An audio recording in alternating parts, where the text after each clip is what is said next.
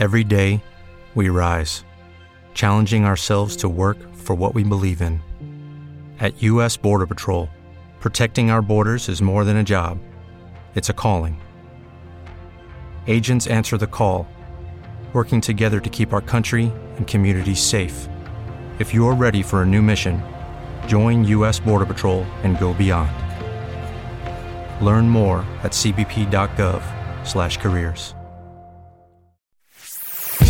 Pillole di Business Podcast. Ogni giorno una pillola riguardante business e crescita personale. A cura di Massimo Martinini.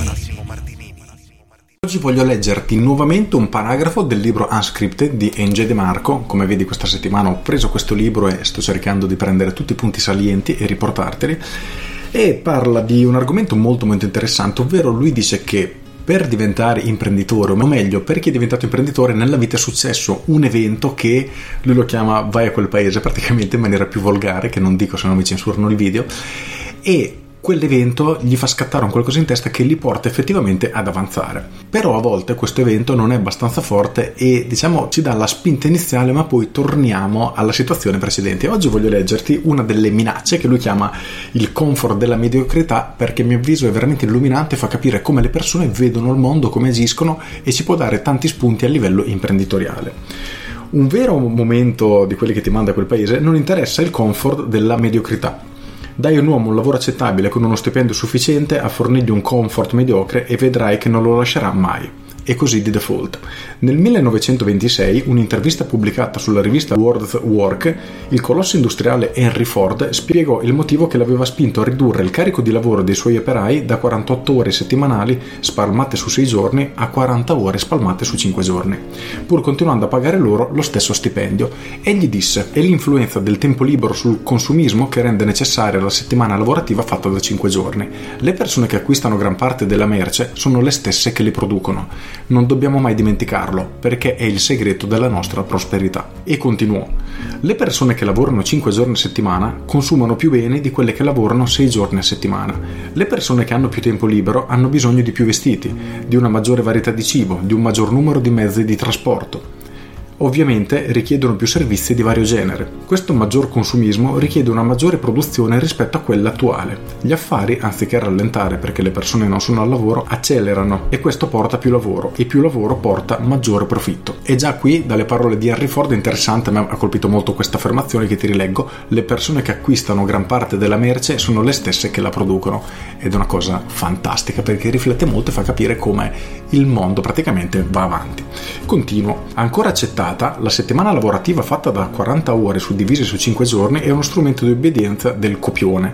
E parentesi, Enge De Marco definisce il copione tutta quella serie di informazioni, di pressione che abbiamo per fare il classico lavoro da 5 giorni a settimana, per 30 anni, per andare in pensione, eccetera, eccetera, eccetera che ti consente di essere impegnato, vestito, nutrito ed è sufficiente per fare in modo che i fine settimana restino destinati alla piacevole celebrazione offerta dal consumismo. Finché riesci a tenere la testa leggermente fuori dall'acqua, la corruzione del fine settimana continua, mentre la pillola rossa continua a girarti in bocca come una Jolly Rancher.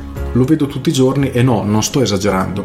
Il mio primo libro creò alcuni avvenimenti del Vai a quel paese, che cambiarono la vita di alcuni lettori, ma in tutta onestà creò anche molti falsi momenti del Vai a quel paese. Dai un'occhiata alla parte introduttiva del mio forum e lo vedrai con i tuoi occhi, pagina dopo pagina. Sono così felice di iniziare, fra 30 giorni posterò quello che ho fatto. Addio lavoro, buongiorno imprenditori. E poi sbam, 24 ore dopo spariti, più nessuna notizia. Le loro pompose dichiarazioni senza più alcun significato anziché staccarsi veramente dal copione, lo riabbracciano, ritornando al loro lavoro, ai loro paradigmi e ai loro fine settimana spettacolari. Il problema è che a queste persone piace l'idea di imprenditorialità, tanto quanto quella di vincere del denaro senza alcuna fatica e senza alcun merito ma non onorano gli sforzi né le aspettative necessarie per raggiungere l'obiettivo. Per esempio, avevo un amico ai tempi del college che parlava sempre di spirito imprenditoriale. Lo chiameremo Willy. Willy trova un lavoro che lo aiuti a finanziare i suoi sogni imprenditoriali. Sai, così intanto può pagarsi le bollette e adempiere ai suoi obblighi. Dopo aver trovato un lavoro pagato discretamente, Will inizia ad accumulare un po' di denaro. Anziché risparmiarlo e investirlo nella sua attività, si compra una villetta a schiera in un quartiere alla moda. Il passo successivo, come già sai, è che Willy è intrappolato in quel lavoro, poiché ne ha bisogno per finanziare il suo stile di vita. Sin dal primo stipendio, ecco che scoppia il comfort della mediocrità giustificato e irretito dalla frase o delle responsabilità a farne le spese i suoi sogni imprenditoriali, ma ehi, almeno lui ha una bella Jeep e gli restano da pagare solo 45 rate. Traduzione numero 1, Will è posseduto da ciò che possiede e dal comfort della mediocrità che ne deriva.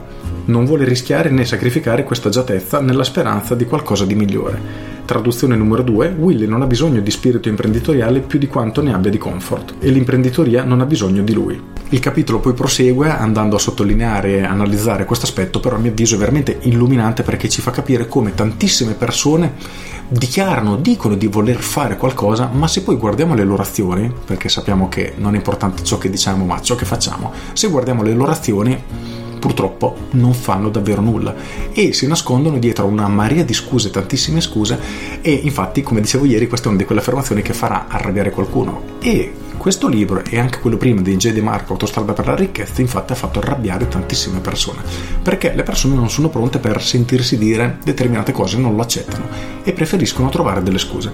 Ora io ti ho letto questo capitolo perché a mio avviso è molto molto illuminante sotto questo aspetto e ci fa capire come la mediocrità effettivamente, una falsa agiatezza spesso è sufficiente per trattenere le persone dal fare un qualcosa in più. Se tu mi segui, sono sicuro che nel 99% dei casi tu invece sei una di quelle persone che non si accontenta della mediocrità ma che vuole veramente di più, che sei disposto a metterti in gioco, faticare, sudare per riuscire a raggiungere i tuoi obiettivi. E sapere però come ragionano le altre persone è importantissimo anche per un livello di marketing, quindi se devi proporre qualcosa sai effettivamente la maggior parte delle persone come ragionano, come vogliono qualcosa in più senza faticare e cercando di restare all'interno della propria zona di comfort. Mentre se tu vuoi qualcosa di più sarai costretto a uscire da questa mediocrità e a fare qualcosa che la maggior parte delle persone non è ad oggi disposta a fare. Con questo è tutto, io sono Massimo Martinini e ci sentiamo domani. Ciao! Aggiungo questo libro Unscripted, io te lo consiglio sicuramente e praticamente ha ripreso tutto ciò che viene scritto in Autostrada per la ricchezza e se leggi questo l'altro non ti serve nemmeno e ha approfondito tantissimo alcuni aspetti, soprattutto l'aspetto dei cinque comandamenti in cui spiega tutte le varie cose, ne ho già riparlato tanto nelle pillole passate, se te le sei perse fai una ricerca, autostrada per la ricchezza, pillole di business e troverai tutti i comandamenti, però un libro che ti consiglio assolutamente perché veramente fa aprire gli occhi fa riflettere tantissimo e dice delle cose che per qualcuno possono veramente fare male. Con questo è tutto davvero e ti saluto. Ciao! Lucky Land slots, you can get lucky just about anywhere. Dearly beloved, we are gathered here today to. Has anyone seen the bride and groom? Sorry, sorry, we're here. We were getting lucky in the limo and we lost track of time. No, Lucky Land Casino, with cash prizes that add up quicker than a guest registry. In that case, I pronounce you lucky. Play for free at LuckyLandSlots.com. Daily bonuses are waiting. No purchase necessary. Void where prohibited by law. 18 plus. Terms and conditions apply. See website for details.